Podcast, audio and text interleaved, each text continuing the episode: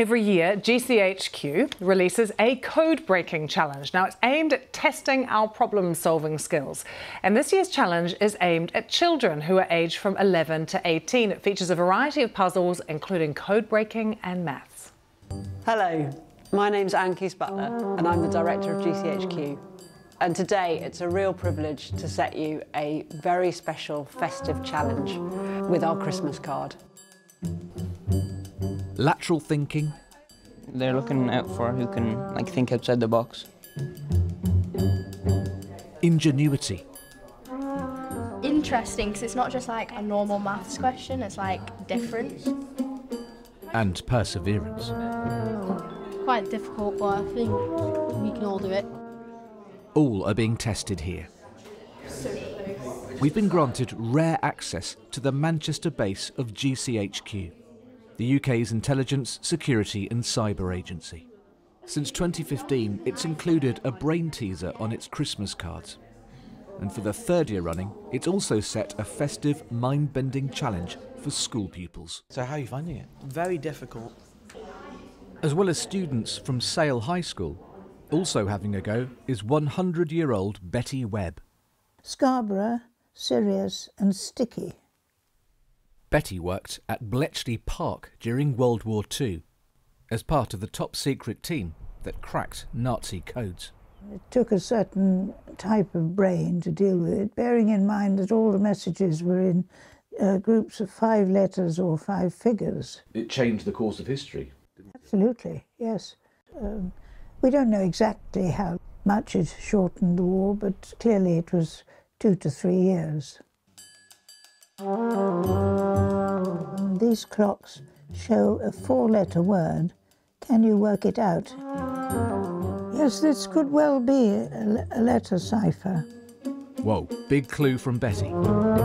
That's when numbers relate to the position of a letter in the alphabet. What breaks but cannot fall, can leap but never crawl, can be seized but never gripped, often present, never skipped quite cryptic, isn't it? Maybe if I get a strong gin and tonic, I'll have to work something out.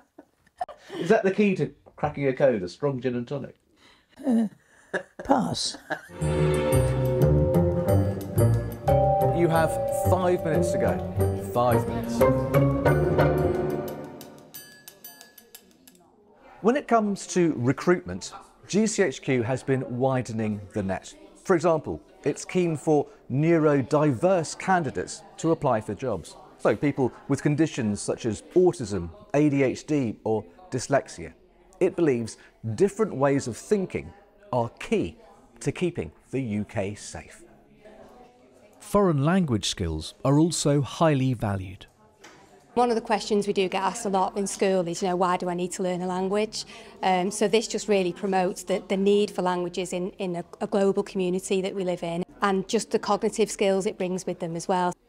Betty's ability to speak German was key to her posting at Bletchley Park. Of course, we weren't allowed to talk about anything we were doing. For me, it was an opportunity to meet people I would otherwise not have met because I hadn't been to university or anything like that.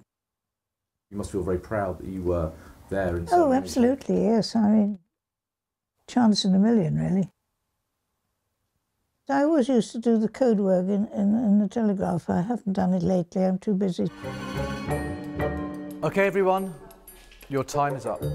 How was it? When you first look at it, it's quite like daunting because you have no idea what all these things are, but then after working quite a few of them out, it gets easier. So I think it's interesting to see the type of work that GCHQ employees have to do every day. It looks really fun to like work with this type of stuff.